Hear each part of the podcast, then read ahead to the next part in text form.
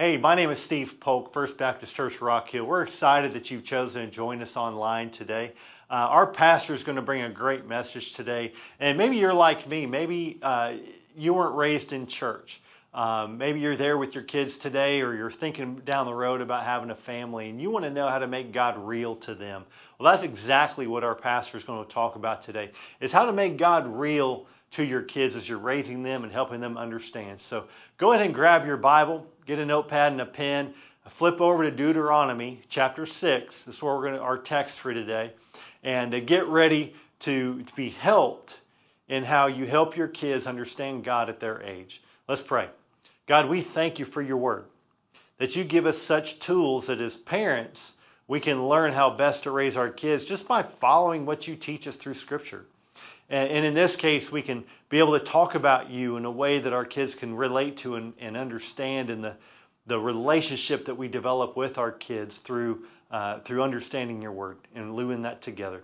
Thank you for our time together today. In Jesus' name, amen on my way to record this message, I happened to bump into a member of our church. She's a young grandmother. They have their first grandchild, and she actually had the baby with her, and you know the the car seat that you can take out, and she was carrying him, and and I was able to see him. Beautiful, beautiful baby, and we talked about how wonderful it is to be a grandparent, and it is. There's you know there's be, grandchildren and children are so beautiful and so special. But I have to tell you, and if you're a parent, you know you know this. Raising kids can really uh, be a challenge. I, I, I, sometimes say it's like. Uh, like you know, trying to hold on to soap when you're in the shower, they can they can just slip out of your hand real quickly, and uh, then especially when those when you soap, you know, you've used it up and, and it's just little pieces. And, you know, years ago I started buying those, um, I don't know what you call them, those soap sacks that are made out of different types of mesh and stuff. Put all those little pieces of soap in so you can use them. Because when you try to hold on to soap, especially as it gets smaller, it just gets, it, it gets tough. And uh, that may seem like a, a, silly analogy, but I think you know raising kids can be a lot like that. We try to hold on, we try to you know shape them, we try to influence them, but man, they can be slippery little devils, if you will.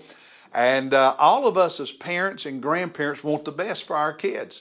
We want them to grow up safe, grow up well. We want them to love Jesus. We want them to serve Jesus when they're when they're adults and and be the real deal when it comes to being a follower uh, of, of Jesus Christ. And it, it's not always easy. You you can take them to church all the time, and and there still be struggles. I remember when I was in high school, a friend who was killed in a tragic automobile uh, accident, and when some friends of her uh, heard that she had died, they very rudely and, and hurtfully said in a, on one occasion, well, she's in hell tonight. And what I've always remembered about that is even though my friend uh, had, had committed her life to Christ and been baptized and went to church, her lifestyle was such that others who knew her did not have confidence in her salvation. And what we as parents and grandparents want for our kids is for them to grow up well and grow up living in such a way there is no question, there's no doubt about their spiritual standing, about the authenticity of their relationship with Jesus Christ. And uh, we, we, we want that for them. And, and our fear is that they won't do that or that something tragic will happen to them uh, before they reached the point of being sold out to Jesus Christ. I remember reading about a, a family. The parents were named Ed and Carol, and uh, all of their children had already left home and gotten married, except for the youngest, who was now 20 years old. And it was a beautiful day. The sun was shining. It was only about 70 degrees. Perfect day to work in the yard. And so mom and dad and their their 20 year old son Ted they spent that day cutting grass and trimming the hedges and working in the flowers and just making the yard look nice and by the time they finished it was dinner so they went in they had supper together and uh, after they did the things they normally did after supper, and it was time for Ed and Carol to go to bed. Ted, who was 20 years old, was just now going out. He'd been on the phone with some of his friends. It was Saturday evening, and as he left, they told him, bye, be safe, and don't stay out too late, hoping he would come home as a 20 year old early enough to make it to church the next Sunday morning. And Carol woke up to go to the bathroom about 2 in the morning and noticed that her son was not home. And she was worried.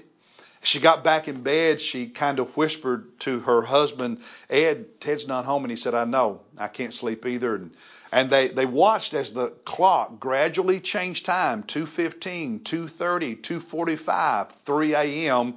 And the phone rang.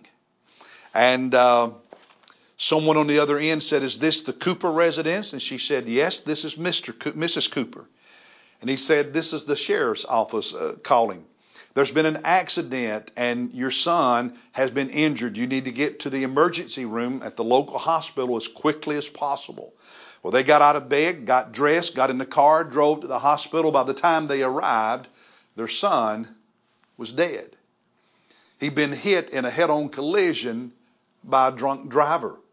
And they talked about how for years after that, they, they would think to themselves, if only, if only, if only. And the truth is, even though they had raised him in church and he went to church, they had questions. They had questions about his relationship with Jesus Christ because it didn't, you know, it, it, it wasn't, it wasn't a sold out relationship to Christ. Yes, he had made a profession of faith but he had not been living like a devout follower of Christ, a good kid.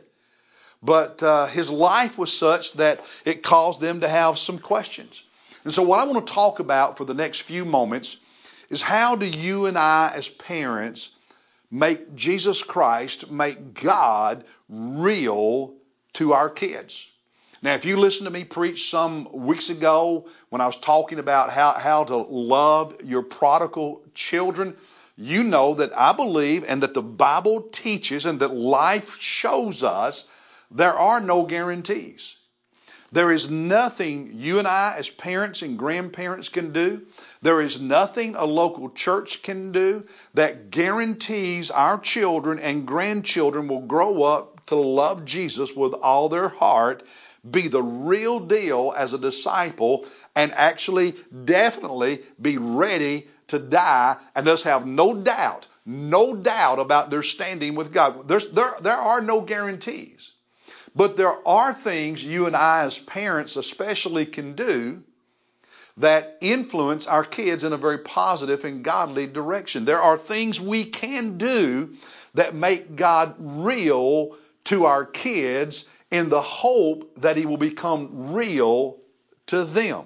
And so, with that in mind, I want you to take your Bible and open it with me to the book of Deuteronomy, chapter 6. This is a, a well known passage. I want us to look at it for a few minutes. Deuteronomy, chapter 6, starting at verse 4. Let's read together. The Bible says, Hear, O Israel, the Lord is our God, and the Lord is one. And then he gets really personal. You shall love the Lord your God with all your heart and with all your soul and with all your might. You'll remember Jesus quoted this in the New Testament when he said, This is the greatest commandment of all to love God with your complete being, with all your heart, soul, mind. And Jesus, uh, Jesus is the one added mind. Here it's might or strength. Love God completely. Verse 6 These words which I am commanding you today, the Word of God, shall be on your heart, not just in your head, but on your heart and you shall teach them diligently to your sons, to your children, and shall talk of them when you sit in your house, and when you walk by the way, and when you lie down, and when you rise up. And you shall bind them as a sign on your hand, and they shall be as frontlets, frontals on your forehead. Now, that doesn't make sense to us today, but what they would do is write Bible verses on little pieces of parchment put them in a box that was attached to a band, and they would wear it on their forehead or on their hand. Um, that, that's what he's talking about here.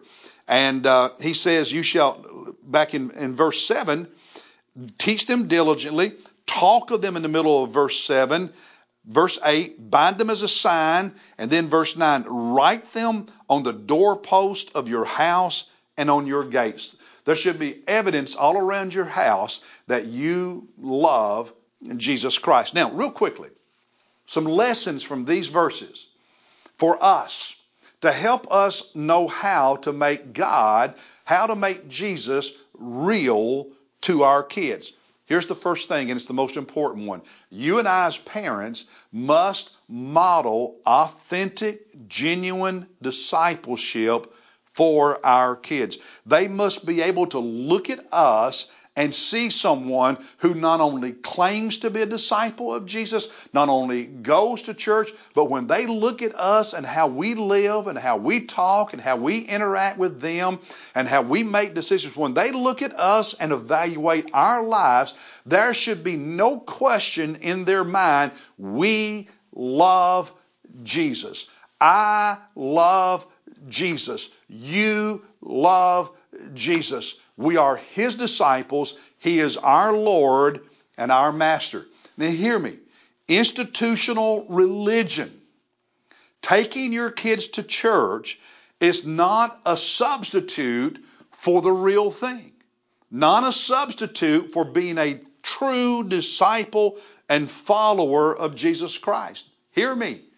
Church activities we, we as a church can plan the best programs and the best activities and the best ministries possible, but those are not a substitute for you having a true life changing relationship with Jesus Christ. What the church does supplements what you as the mom and dad do, but the most influential thing in your child's life, if you want God, if you want Jesus to be real with your son, with your daughter, is Jesus must be real in your life. You must love Him, serve Him, and He be the Lord of your life. You are a true follower of Christ. Nothing takes the place of that.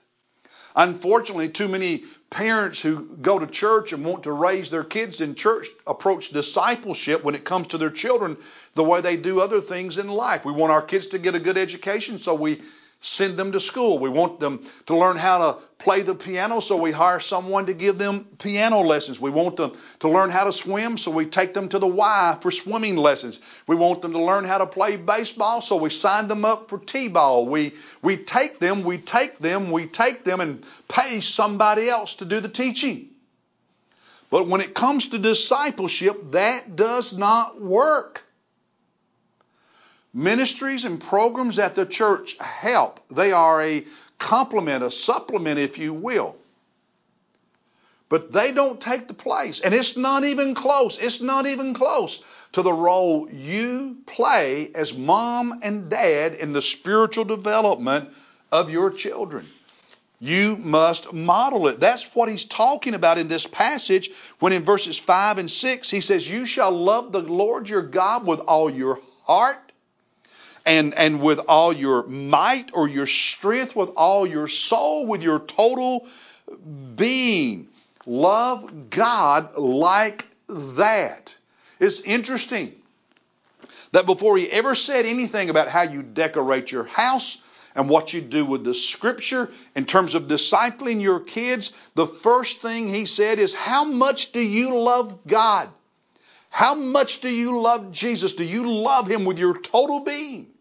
All your heart, all your mind, all your strength, all your soul, with all of you. Mom and dad, if you want God to be real to your kids, He has to be real to you first.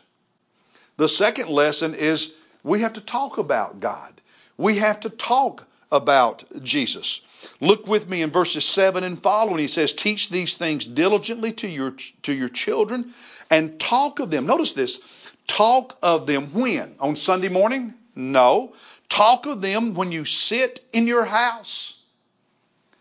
Talk of them when you walk by the way. Talk of them when you lie down and when you rise up. That it should be a normal part of your life to talk about Jesus Christ.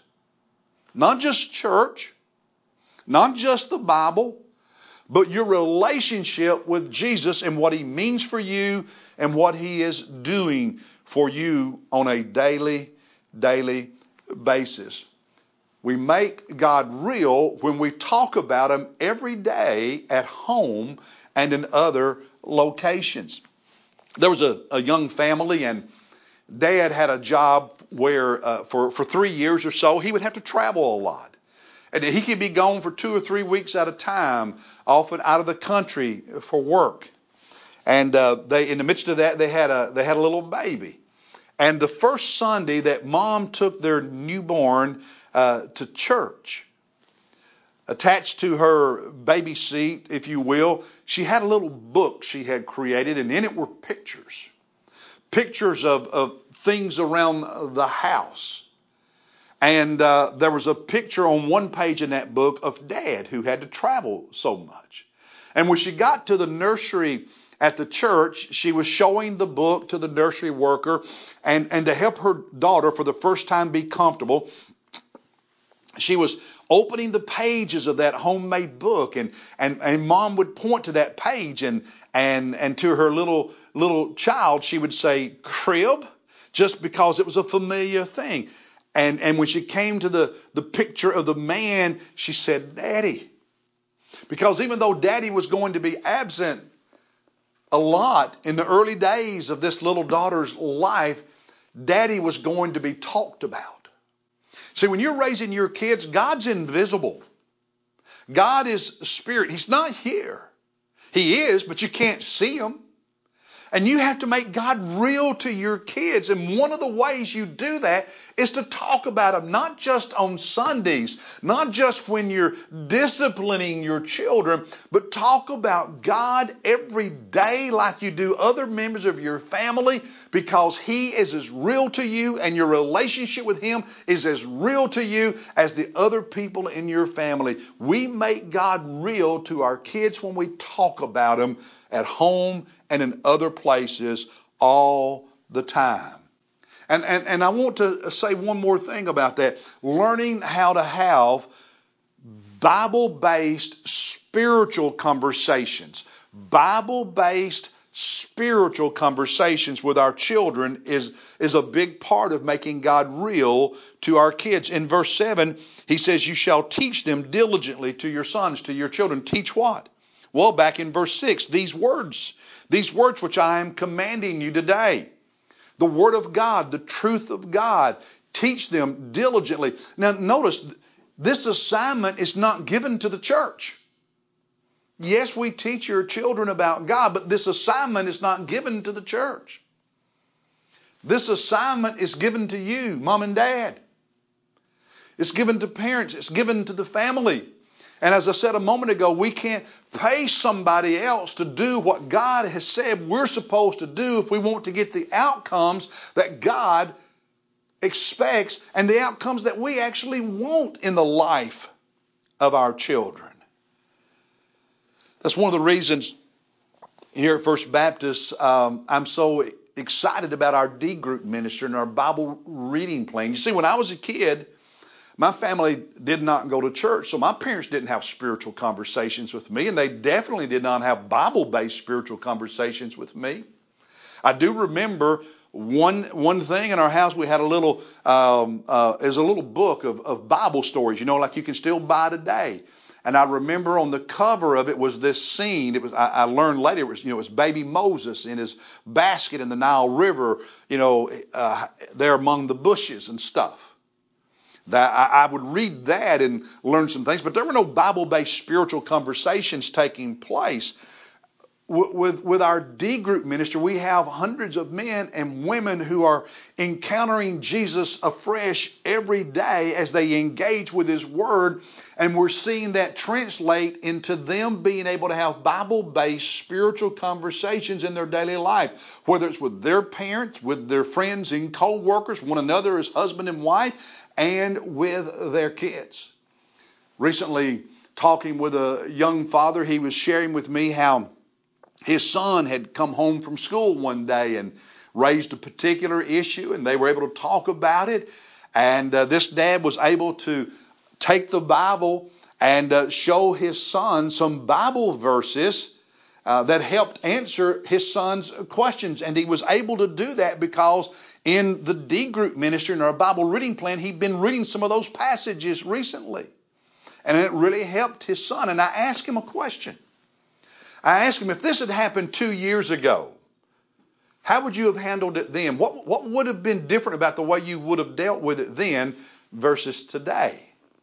And he said something interesting. He said, I still would have talked to them about God and the right thing to do, but I would not have known how to show him these Bible verses the way I did now. And because I had been reading God's Word so consistently, I knew these verses and I was very comfortable opening the Bible and showing him. See, I'm convinced that one of the reasons so many moms and dads are not comfortable having these kind of spiritual conversations with their children, discipling their children is because we don't know how to use the Word of God. We don't read the Word of God consistently. Too often, what we do is, is we, we throw out statements. And, and those statements may be accurate, they may be true, and, and we may say, well, God wants you to do this, and God doesn't want you to do that, but we're not able to open the Word of God and show them the truth of Scripture and let them read it for themselves and then have a conversation based on the truth of God's Word. And mom and dad, if you're going to disciple your kids and have spiritual conversations, if you want to take it to another level other than simply throwing out platitudes and biblical truth, you need to be able to take them into the Word of God and talk with your kids about God using His actual Word. Talking about God and teaching them. We don't teach when we throw out platitudes. We don't teach when we simply make statements. We teach when we can show them the truth of God's Word by engaging with it and getting them into it to see. You see what it says right here? Now, son, what does that mean to you? You see what Jesus said here? You see what Jesus did there? That's how we make Jesus. That's how we make God real to our kids. And I am so thankful for our D group ministry and our Bible reading ministry. And I would say to you, parents, get involved. Do the Bible reading plan with us. Get involved in a D group, and Jesus will become more real to you than he's ever been, and that will help you make him real to your children. You must do much, much more than simply bring them to church and church activities. And that leads me to the next point. Is being able to talk about God and Jesus and the Bible and God's truth and what is often called teachable moments, those experiences in life. That's what that young dad that I mentioned a moment ago did. His son came home from school with a question. And rather than just answering him, he was able to take the Bible and show his son Bible verses and talk about it, making God real to his son in an everyday situation, a teachable, teachable moment. I, um, I, I, I remember years ago having a conversation with our daughter Jacqueline. She would have been in elementary school. It was when Bill uh, Clinton was running for his second term as president. I believe that would be about 1996. And uh, we were sitting on the couch watching television, and there was a, a news report about the presidential election. And I remember my young daughter looked at me and she said, Dad, Bill Clinton's a nice man, isn't he? And I said, Yes, he is. And then she asked me a question. She said, Well, why don't you want him to be president?